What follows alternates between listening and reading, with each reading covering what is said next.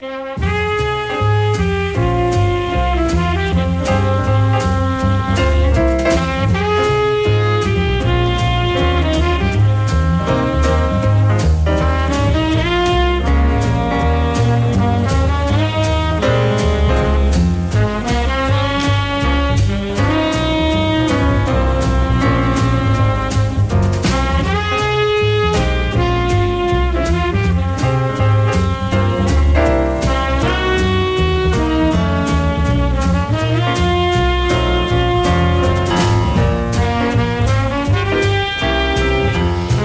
Joan den astean eta gaurko egunez, ostegunean iluntzean jakin genuen Wayne Shorter estatu batuetako saxo jotzaile handia zendu zela jasaren ezinbesteko izen horietako bat, ezta?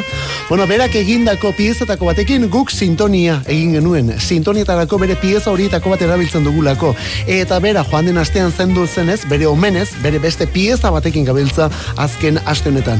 Hau kantu hau edo doinu hau edo musika berez Brasildar klasiko bat omen da, gero jaseroek berengana ekarritakoa. Black Orpheus izanekoa. Hemen Wayne Shorterren berzioan mila beratzireun eta iruro bian. Eta honekin kantu kontari, kantu kontari Euskadi ratian, arratzaldeko irurak eta zazpi minutu dira, arratzaldeko irurak eta zazpi, gaur ere laurak arte, musikaren inguruan aritu behar dugulako irrati honetan. Euskadi ratian, eta entzun dezakezu, betiko irratian, mugikorrean, ordenagailuan, edo zargaitik ez, Alexa edo Siriri eskatuta ere bai, horre agertuko gara eta. Kantu kontari, hola zabaleta bio kalde honetan, bestaldean zu, tartean WhatsAppa ere bai. Eta betiko zenbakian 6 sortzi sortzi 666 Non dira Euskal Herriko musikeroak? Making me feel like I am not alone anymore. To be honest, to be honest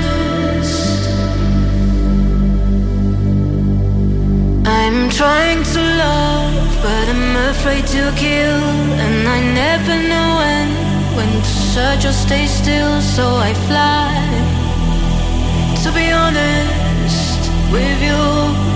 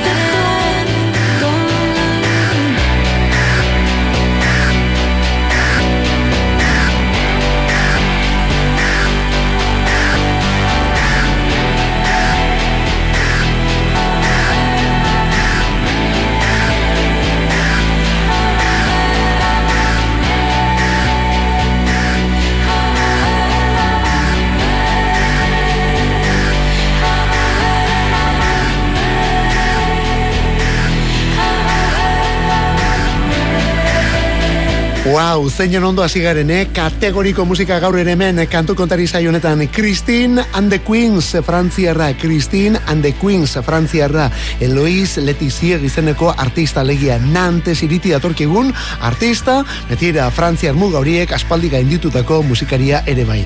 Joan den urtea, edota joan den urte bukaerakoa da Red Car Le Adorable Etual Prologue diskoa. Eta oraindik ere album hori lixeritzen ari garen momentu honetan, zer eta disko berri baten iragarpena Kristinen partetik. Aurreko horren jarraipena izango omen da, bigarren zatia.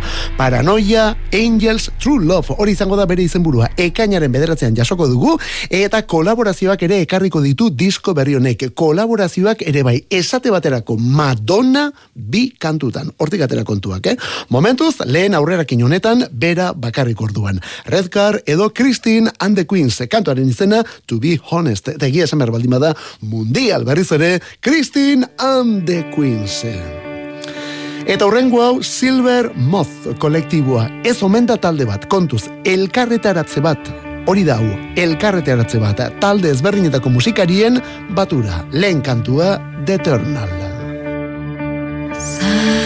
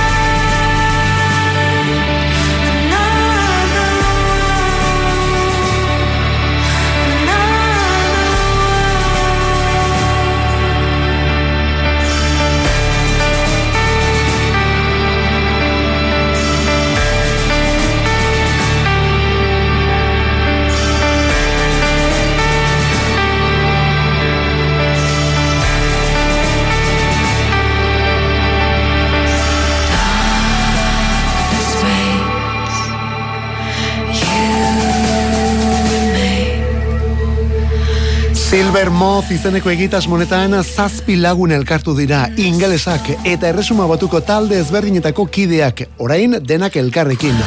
Moway, Abrasive Trip, Prosthetic Head, etoredako taldetako parteideak topatuko ditugulako Silver Moth izeneko elkarlan honetan.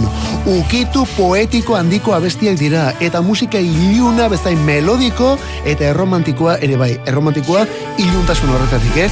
Zuri beltzarekin jokatzen dute, abesti luzeekin, eta giro ezberdinak sortzearekin ere bai. Lehen diskoa, apirilaren hogeita batean, Black Bay izenekoa, eta onelako kantuz bete etorriko Lehena Mother Tongue mundial ure izan zen gaur bertan berriz, horren oso antzekoa den beste The Eternal hau aurkeztu dute. Esan bezala, zazpiko ingeles bat, taler izena Silver Moth.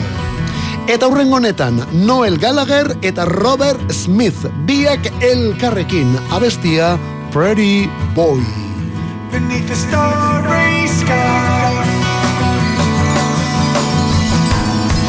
All the distance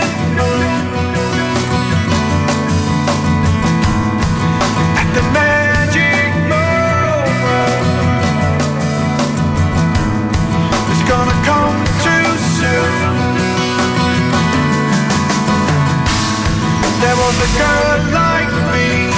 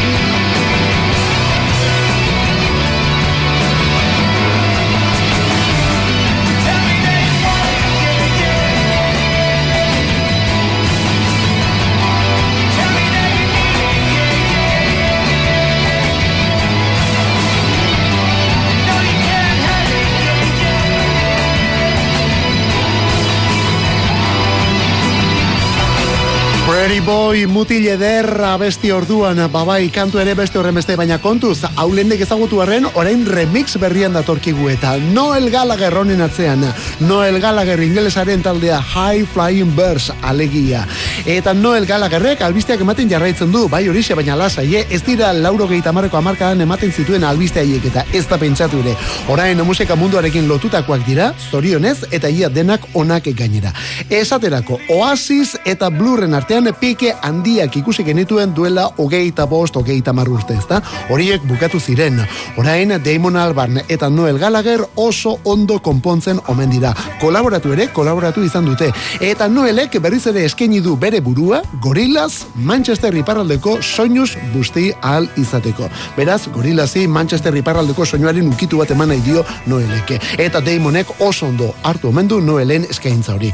Horrekin batera, Britpop garai hortako alako telesail bat prestatzen ari dira eta Leicester ikusteko moduan izango omen gara. Britpoparen inguruko telesaila. Eta guzti horrekin batera beste kolaborazio hau ere bai. Noelen High Flying Birds taldearen disko berriko kantua da Prairie Boy hau. Orain The Cure taldeko Robert Smithek remixiatu duena. Robert Smithek remixiatu du honako kantu hau. Gisa honetan usteko gainera. High Flying Birds taldearen Council Skies disko osoa Leicester dator eta horren deluxe delako edizioan honelako remixak ere bai. Musika Euskadi irratian. Arratsaldero egiten dugu iruretatik lauretara. Astelenetik ostiralera zure arratsaldek badute soinu bandarik. Eta EITB naieranen sartzen bazara, eguneko hogeita lau orduek ere bai. Kantu kontari. Euskadi irratia, podcastetan. heart is blue. It shoots up through the stony ground, but there's no room. No space to rent in this town. You're out of luck. And the reason that you had to care, the traffic is stuck. You're not moving anywhere. You thought you'd found a friend to take you out of this place. Someone you could lend a hand in return for grace. It's a beautiful day. Falls, you feel like it's a beautiful day. Don't let it get away on the road. But you got no destination, you're in the mud. In the maze of her imagination, you love this town. Even if that doesn't ring true, you've been all over and it's been all over you. It's a beautiful day.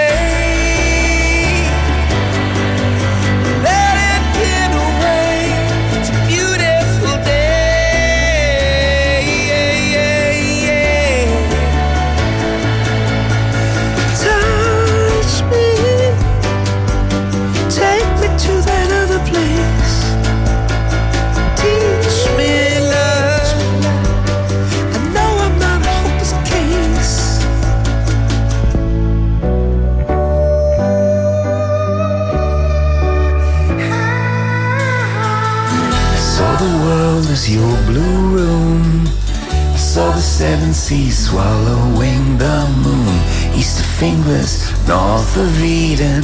Laughter is the evidence of freedom. I saw Adam asking Eve for a pardon. It wasn't a woman who threw God out of the garden. See the bird with a leaf in her mouth. After the flood, all the colors came out.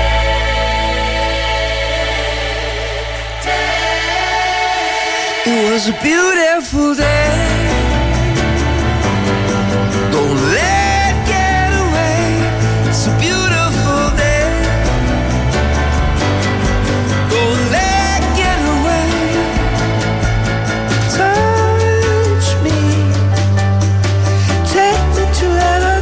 Ubi eta Songs of Surrender diskoaren beste aurrerakinetako bat Beautiful Day kasu honetan gainera azkena izango da gainera azken aurrerakina ia gutxi falta delako lan laukoitzau eskuartean izateko.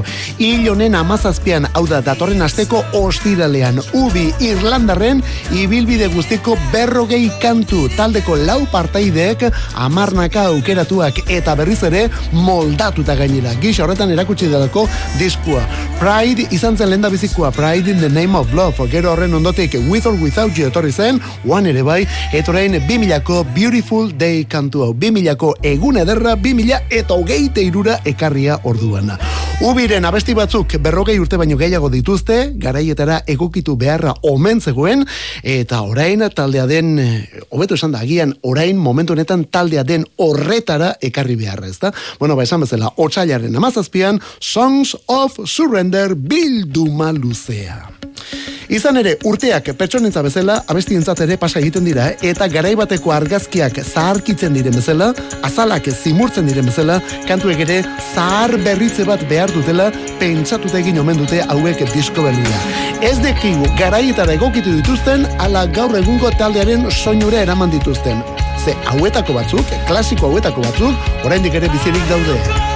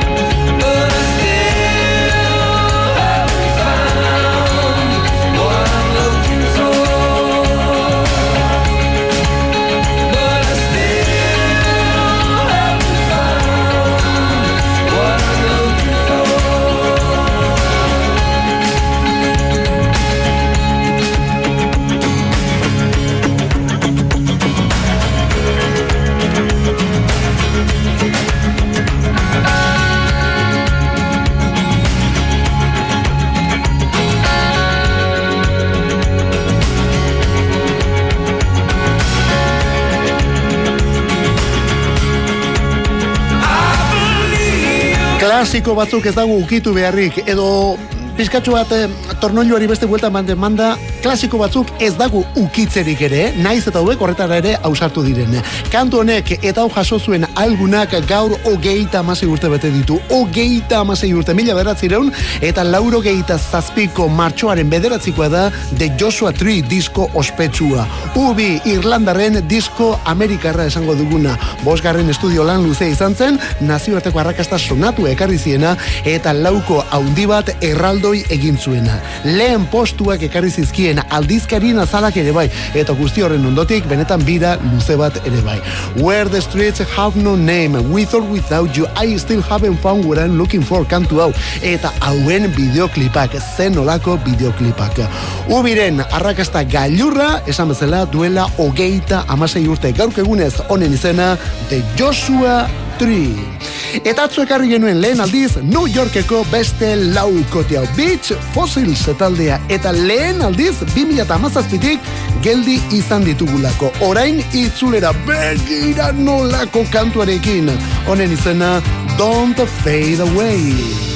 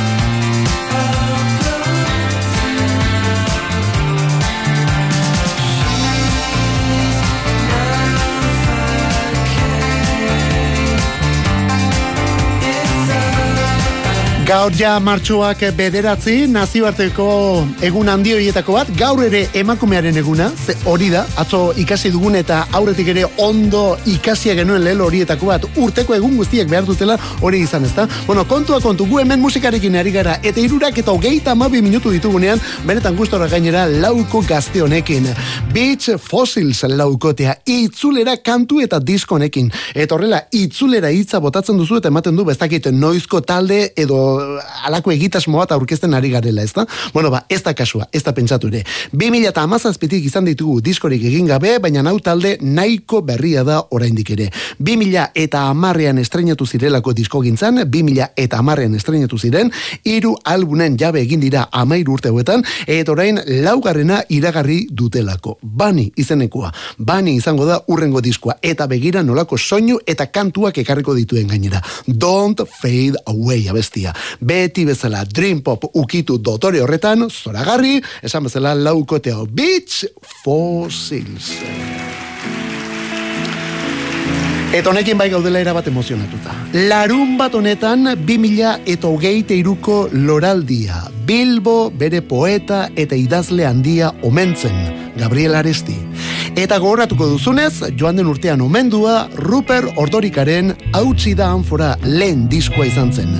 Ja berrogei urte beteta ordurako, diskori berriz ere taula gainera eraman zutelako Ruper Ordorika berak eta abestien hitzak idatzi zituen Bernardo Atxagak. Bueno, bi horiek eta Poch bandak ere bai. Josema Iturralde, Joseba Sarrionandia eta Manu Ertzilla. Horiek ere batu zirelako festa horretara. Bueno, ba, begira, gaur bertan bira hortako fruitua jaso dugu. Bira hori jasotzen duen diskua onelako abestiekin. Hau da, erdoilarena, Ruper Ordorika, hautsi danfora zuzenean.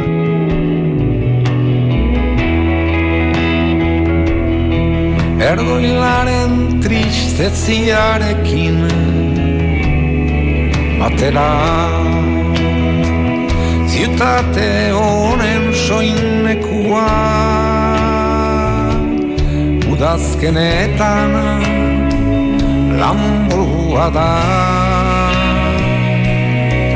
Eta bere sabaia Laino baso Bat nun biziten Ilargiaren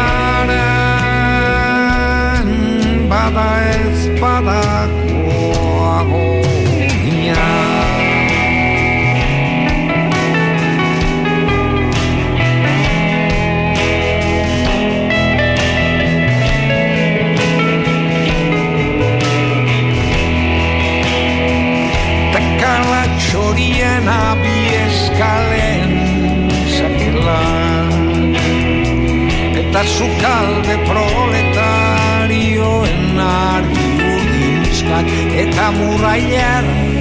jeg en bag i gaver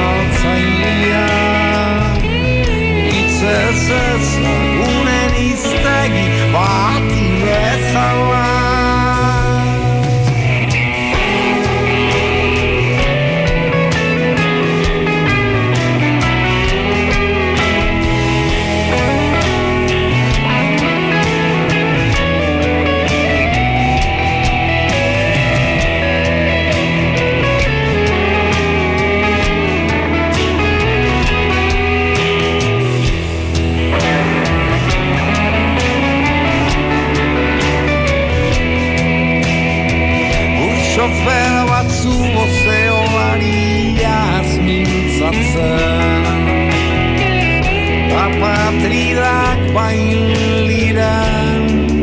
Trenak memoria karrilen fatalitatean galdu.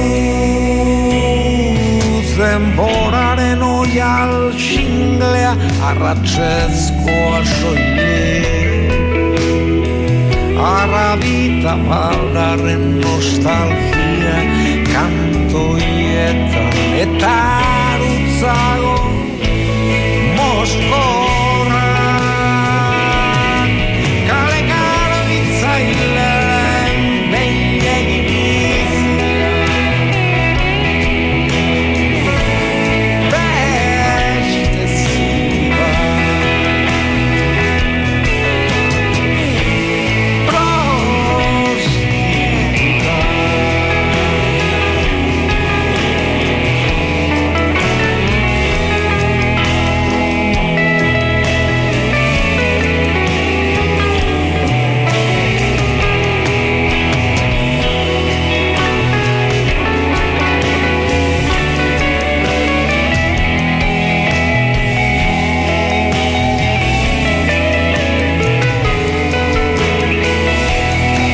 Bernardo Atxagaren Etiopia eta ziutatea lanetako hitzak dira poesia eta narratiba kantuetara eraman zituelako Ruperrek mila beratzireun eta lauro gehi urtean. Horrela egin zuen bere lehen diskua hautsi da anfora izenekoa joan den urtean, zuzeneko sei emanaldirekin omendu den lan orduan. Eta orain zuzeneko bersioan entzuten hasi garena gaur bertan aurkeztu delako orain zuzeneko bersioan. Atxagaren bozean hitzak ere bai hemen, eh? eta tamaina honetako klasikoak. Lehen da biziko hau erdoliarena eta ondoren datorrena. Basfatu mene lagunek Badoa zin tristea den diote Moito obrigado entzuten da paster batetik Bero eta mairu urteko gizonak lanezan Badu giatzeko dokumenta Ta edo zein lan hartuko luke premia larrian. Behar bata dagoen bota dugua dio. Maite haunat bota ditu kutsareak ezpata Baloa esan nahiko duzu Nik ere maite hau utzi du betiko leioa Eta bildu zaio dola urarekin Arrazoia daukan mentura zalen sasoia maitu den.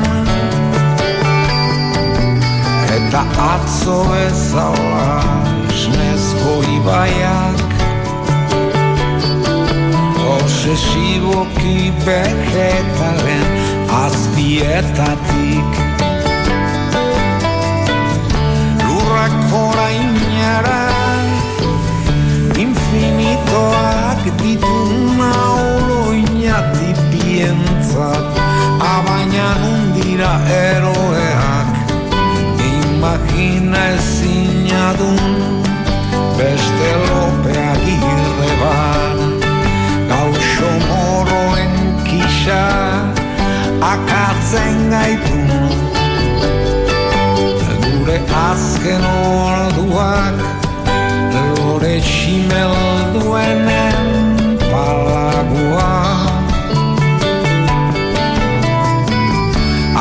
magia Ziquinha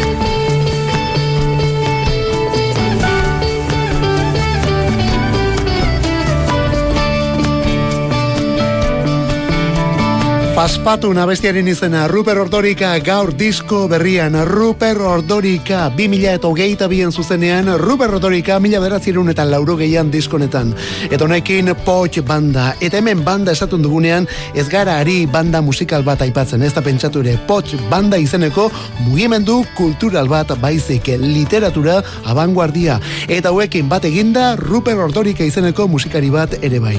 Hautsi da Anfora diskoa egin zuten. Eta hautsi da anfora hartan, Oskorriko Vicente Martínez, Ertzainakeko Josu Zabala, Angel Telada bateriak, eta gero itoiz eta beste talde batzuetan ezagututako musikariek ere hartu zuten parte.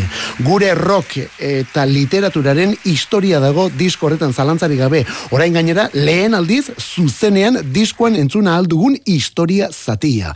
2008an, sei emanaldi egin zirelako hautsi da anfora omentzeko, eta gaur Pamiela argitaretxeak horietatik egindako aukeraketa disko bat eman duelako argitara.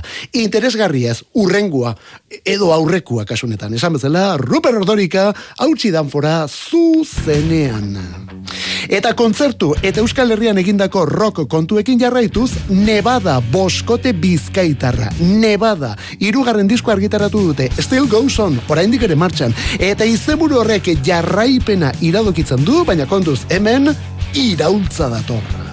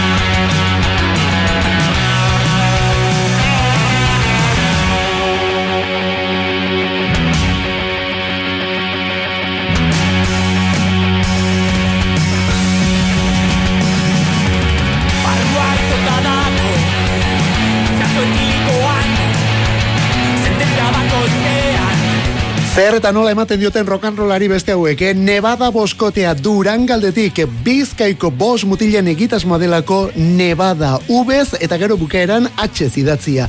Inongo kontemplaziori gabeko rock musika egiten duen egitasmo gaztea. Zortzi bat urteko ibilbidea egin dute, bi algun zituzten, eta orain hirugarrena dugu eskuartean. Still goes on, oraindik ere martxan. Eta hemen lehenago esan dugun bezala iraultza. Beste abeslari bat, eki harrieta da orain eztarri urratzera datorrena, eta horrez gain, orain arteko kantu denak ingelesez izan dira, baina lan berri honetan ia euskaraz ere hasi dira kantuan. Adibide bat, etengabeko buklea izeneko abesti hau, etengabeko buklea. Kontzertua urrengoa gazteizen, gazteizko Jimmy Jassen martxoaren emezortzian. Hau da, e, gaur sortzi esateko moduan kasi, ezta? Bueno, bari, gazteizko Jimmy Jassen eta Nevadarekin batera emanaldi horretan, Kristonak arratierrak ere bai. Kristonak boskote arratierrak ere disko berria duelako. Eta honen aurkezpen birarekin ari direlako hauek. Martxoaren amaseian orduan. Hemezortzian ez, amaseian, eh? Hau da, gaur zortzi gazte izen. Kristonak, aiora renteriarekin, ontziak sutan abesti honako hau.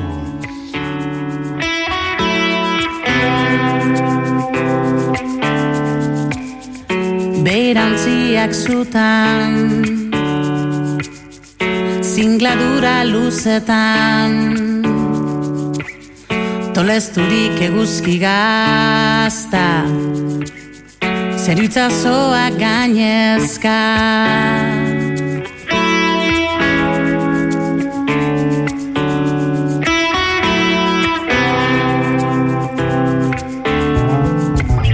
Azkene bai eguna Igarri daiteke Igarri daiteke kafe honen ondarrean bai. Barkan atzazun ez duz nahi. Damutuko ez banai jada aldatuko ez banai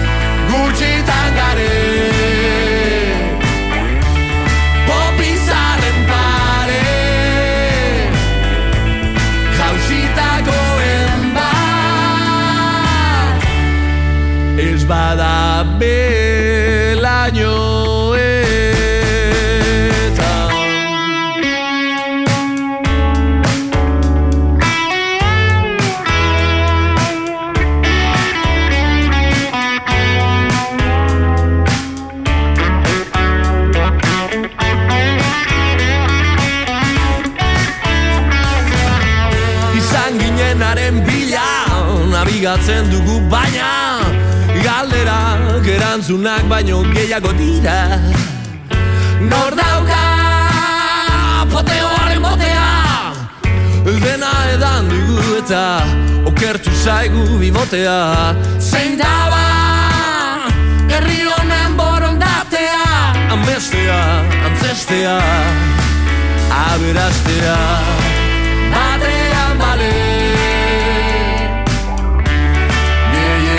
Kristonak boskote arratierraren disko berrian dator ontziak zutan izeneko kantu hau. Kristonak izeneko talde honen lehen albunean alegia. Hau bete hortz delakoan. Hau bete hortz. Horrela dena jarraian, eh? Talde izen honekin egin duten lehena. Hori bai, ze eskarmentuko mutilak dira hauek eta dakizunez, gonbidatuak ere badituzte lan honetan ezinbestekoa beraientzat Niko Etxar eta Niko Etxarrekin batera beste kantu batzuetan Zaramako Roberto Moso edo zergaitik ez zea maizeko aiora abesti honetan. Orain bira eta urrengo emanaldia lehenako esan dugun bezala Jimmy Jassen datorren ostegunean orduan, eh? Martxoaren emezort... Ai, berriz ere esaten ari zen. Martxoaren amaseian hori da, datorren ostegunean. Arratzaldeko zortzietan hasiko den kontzertuan gainera. Kristonak eta Nevada taldea garituko dira gazteizko Jimmy Jassen. Eta gero Nevada, birarekin jarraitzen du, martxoaren amazazpian elorrion, eta gero hilaren ugeita zeian Bilbon dituzten kontzertuekin. Kristonak eta kantua ontziak zutan. Amar minututxo besterik ez, ea iruba kantu kabitzen zaizkigun, hori dela eta kantu hau etzaigu osorik sartuko, ez da pentsatu ere, ia bederatzi minutukoa delako, ez da kabitzen, eh? Baina tira, honen lagin bat ere erakutsi nahi dugu gaur. Benetan interesgarria egiten zaigulako talde Amerikar gitarrero hau. Rat Boys, hori da talde honen izena, Rat Boys, Chicagokoak dira, hiru mutil eta taldea gidatzen duen neska bat, Julia Steiner izanekoa. Bera da talde honetan kantugilea, abeslari printzipala eta gitarristetako bat ere bai. Indi munduko banda bat osatu dute. 2000 eta amabostetik albunak plazaratzen ari dena, eta honelako abestiz betetzen dituzte iraupen luzeko horiek gainera. Urrezko gitarra soloa du Black Earth Wisconsin kantu berri honek. Black Earth Wisconsin. Gutxitan entzuten dira horrelakoak.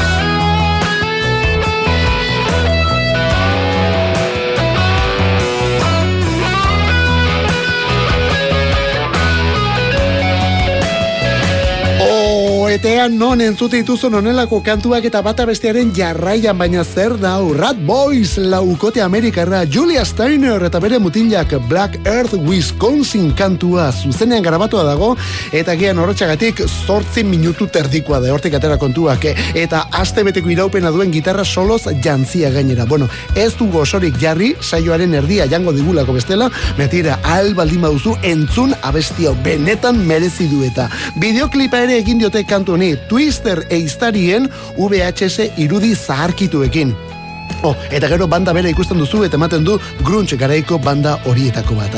Hala ere, era bat gomendagarria kantua. Rat Boys, abestiaren izena Black Earth Wisconsin. Eta gaur agian nola kultureta xamarrari gara saio egiten, baina, bueno, zarri egingo digo, horrela xetorri da eguna eta diskonek gaur, bueno, gaur, hilontan berrogeita marrute. Eta tiponek gaur bertan laurogeita bat. John Cale, galestarra aurkezten ari gara, Velvet Underground taldean ezagututakoa. Bakarke ere, onelako gauzak egindako musikaria. Paris, emeretzi, emeretzi. Just a visitor, you see, so much wanting to be seen. She'd open up the doors and maybe carry us away.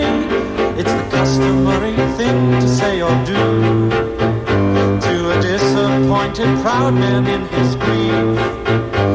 And on Fridays she'd be there, but on Mondays not at all.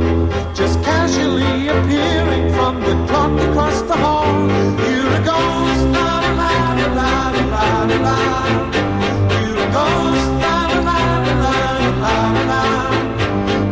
Sunshine.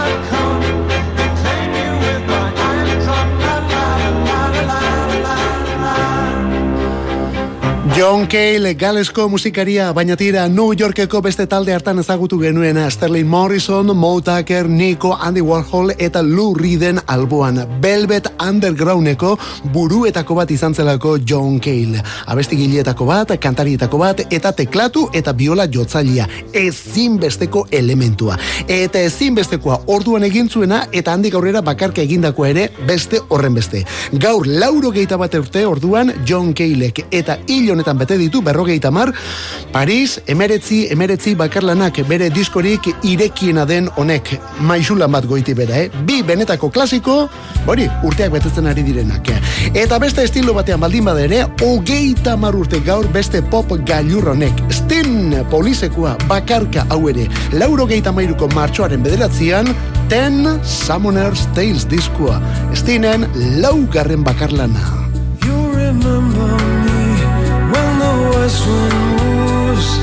Upon the fields of barley.